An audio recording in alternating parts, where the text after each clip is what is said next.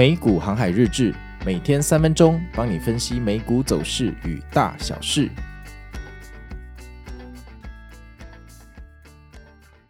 大家好，我是美股航海王啊，那又见面了。今天是台湾时间的礼拜二，那我们来聊一下昨天礼拜一啊，美股发生什么事情哦？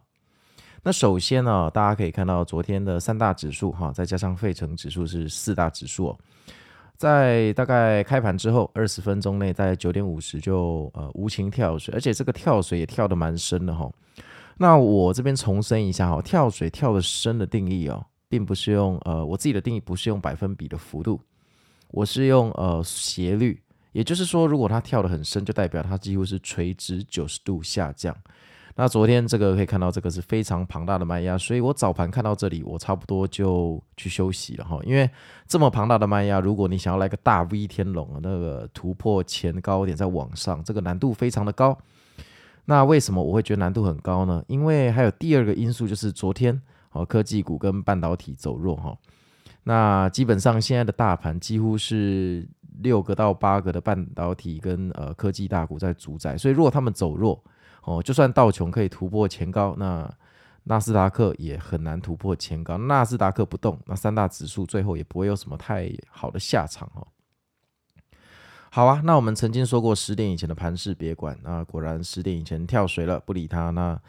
后来观察了一下，诶。它大概盘整了一二十分钟之后，大概十点出头就继续往上反弹了哈。那这个时候三大指数呈现一个微弱的分化的现象，就是呃纳斯达克可能到一万四千一就停在那里，然后接下来就来回震荡。就大盘每当要超过一万四千一的时候，就会再压下来，压下来。那这个大概我们就可以猜测哈，有很多人哈价位就是设在这这里，然后呃只要碰到一万四千一，他就开始出货出货。那为什么要出货？啊，因为今天晚上就是有呃微软跟呃 Google 的财报嘛，哈，这是一个非常重大的事情，而且明天晚上礼拜三晚上盘后还有 FOMC 跟脸书的财报，所以这两天应该是七月最繁忙的两个交易日哦。